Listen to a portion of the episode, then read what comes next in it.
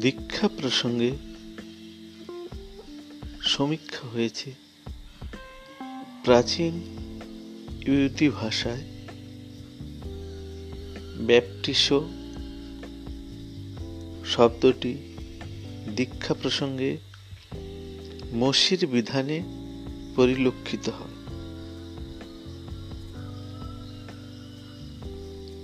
ধৌতিকরণ অথবা পরিষ্কৃত কারণ হিসেবে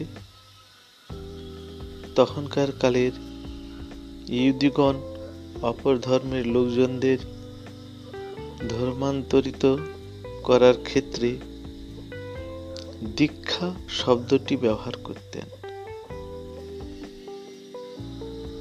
ইংরেজি ভাষা ব্যাপটিসো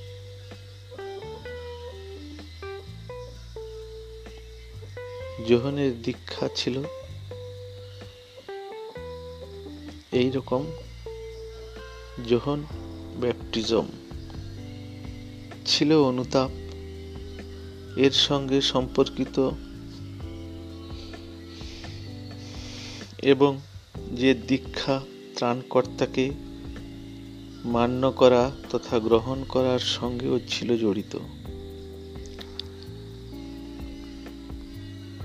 যিশু খুবই ছোট বালক। যিশুর দীক্ষা তা থেকে কিঞ্চিত স্বতন্ত্র ছিল।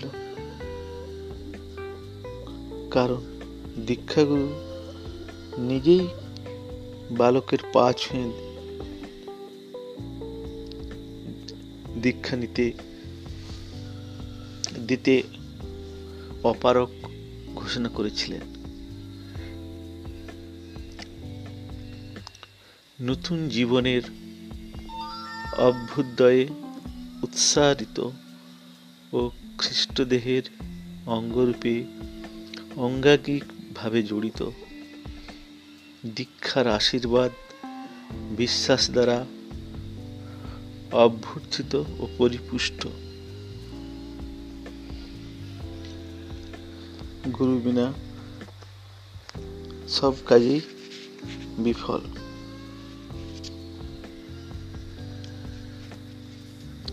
প্রান্তরে প্রলোভনের পরীক্ষা।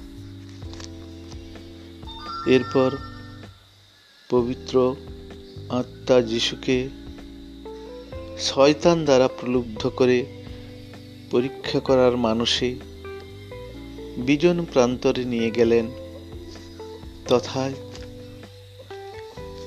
সেই বিজন প্রান্তরে চল্লিশ দিন রাত্রি। চল্লিশ দিন ব্যাপী অনাহারে থাকার ফলে যিশু অত্যন্ত ক্ষুধার্ত হয়ে উঠেছিলেন।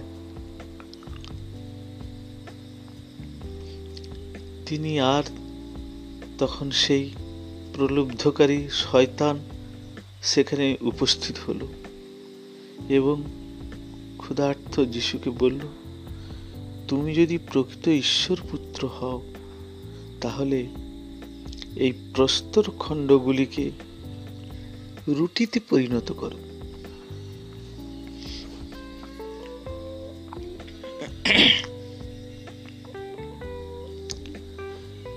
রুটিতে পরিণত হওয়ার নির্দেশ প্রদান করো। শয়তানারা এসে যিশুকে বলল কিন্তু তিনি উত্তর করলেন, শাস্ত্রগ্রন্থে লিখিত আছে মানব বাঁচে না শুধু খাদ্যে, বাঁচে ঈশ্বর মুখ নিঃসৃত বাক্যে। তারপর শয়তান তাকে পবিত্র নগরীতে নিয়ে গেল এবং তাকে ধর্মধামের চূড়ায় স্থাপন করে বলল, তুমি যদি প্রকৃত ঈশ্বর পুত্র তবে নিচে ঝাঁপ দাও। কেননা লিখিত আছে, তিনি আজ্ঞা দিবেন, তোমার তরে আপন দূতে। আর তারা তোমায় লবেন তুলে আপন হতে। পাছে আঘাত লাগে, চরণে তব প্রস্তরাঘাতে। যিশু তাকে বললেন, আবার এ কথাও লিখিত আছে, তোমার প্রভু ঈশ্বরে কদাপি না করো পরীক্ষা। শয়তানদের কথার উত্তরে যিশু বললেন প্রভু ঈশ্বরে কদাপি না করো পরীক্ষা।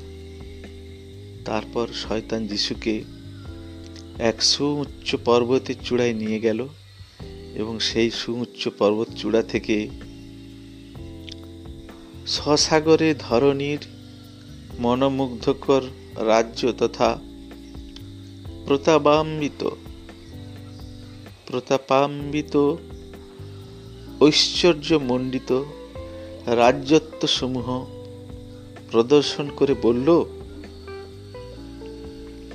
তুমি যদি আমাকে কেবল আমাকে প্রণিপাত করো এবং আমাকে পূজা করো, তাহলেই আমি তোমাকে এই শশাগরা সুন্দরী ধরনীর অধীশ্বর করে দেব। শয়তানেরা প্রলোভন দেখাচ্ছে যিশুকে। তখন যিশু শয়তানকে বললেন, দূর হও শয়তান। কেননা লিখিত আছে, তুমি করবে প্রণাম, শুধুই তোমার প্রভু ঈশ্বরে, আরাধনা করবে শুধুই তাহারে। এগারো জন শয়তান তখন তাকে ছেড়ে চলে গেল এবং ওই দেখো, স্বর্গদূতগণ এসে তার পরিচর্যা করতে লাগলেন। যিশু মহিমা অপার, যিশুর সেবা কার্য তথা প্রচার কার্য আরম্ভ। যোহনকে কারারুদ্ধ অবস্থায় এই সংবাদ শুনে যিশু জুদেয়া পরিত্যাগ করে গ্যালিলিও স্থিত নাজারেথের গৃহে প্রত্যাবর্তন করিলেন। কিন্তু অনতি বিলম্বে নাজারেত ত্যাগ করে গ্যালিলিও সাগরের নিকট জেবুলুন ও নাপতালি অঞ্চলস্থিত কাপারনয়ুম নামক স্থানে বাস করতে লাগলেন। রাজা চারিদিকে চর পাঠাইয়েছে যিশুকে খোঁজার জন্য। যিশু অতি সন্তর্পণে ওইখানে লুকায়িত রহিলেন। এই ঘটনা ভবিষ্যৎবাণী জিসাইয়র ভবিষ্যৎবাণী পূর্ণ করল। সাগরের অভিমুখে জডন নদীটির ওপারে বিজাতির বাসভূমি গ্যালিলি জেবুলুন নাপতালি দেশেতে ছিল যারা মৃত্যুর আধারে আলোকিত হল। মহা আলোকে পবিত্র আত্মার যিশুর পদার্পণে সেই সময় হতেই যিশু তার বাণী প্রচার করতে আরম্ভ করিলেন। অনুতাপ কর, ঈশ্বর অভিমুখী হ। তবেই স্বর্গরাজ্য সন্নিকট জানিবে।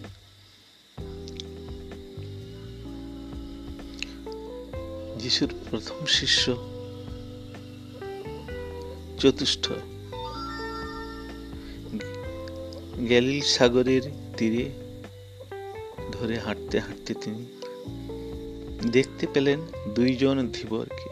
তারা সাগরে জাল ফেলছিল, মাছ ধরার জন্য। তারা দুই ভাই, তাদের একজনের নাম সিমন, ওরফে পিতর। অন্যজনের নাম অ্যান্ড্রু, মাছ ধরা ছিল তাদের জীবিকা।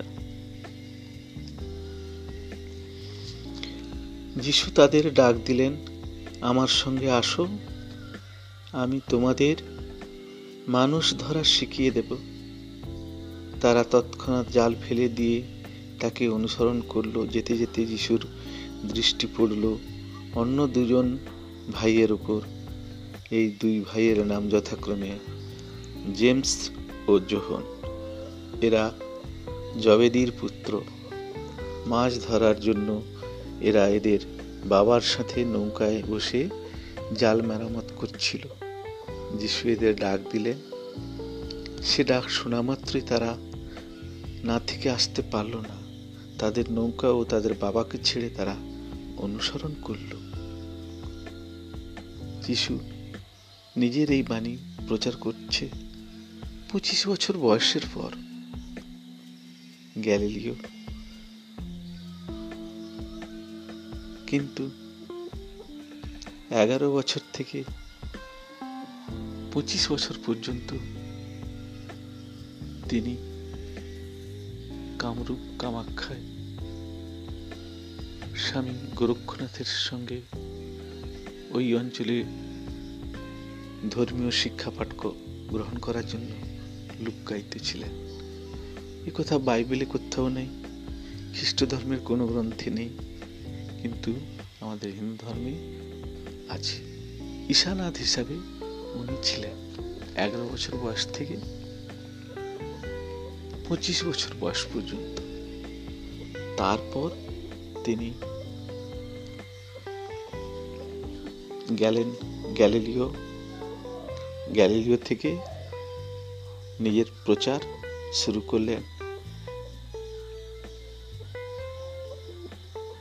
আজকের মতো এখানেই শেষ করছি। আগামীকাল আবার এই সময় যিশুর আশীর্বাদ, পর্বতে প্রদত্ত ধর্মাদেশ নিয়ে আসব। স্বর্গরাজ্যের প্রকোষ্ঠ জ্ঞান,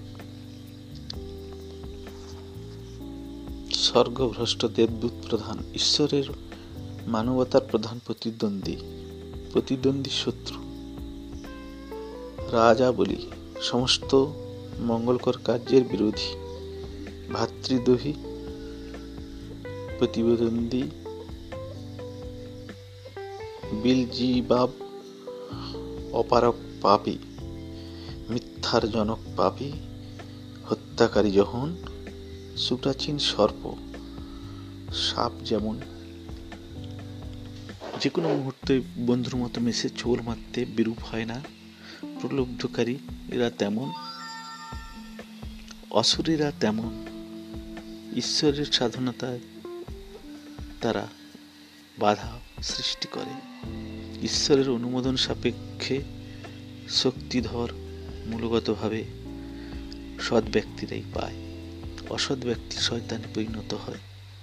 সঠিক কাহিনী অজ্ঞাত, প্রাথমিকভাবে শয়তান, অহংকার, দাম্ভিকতায় তার পথ।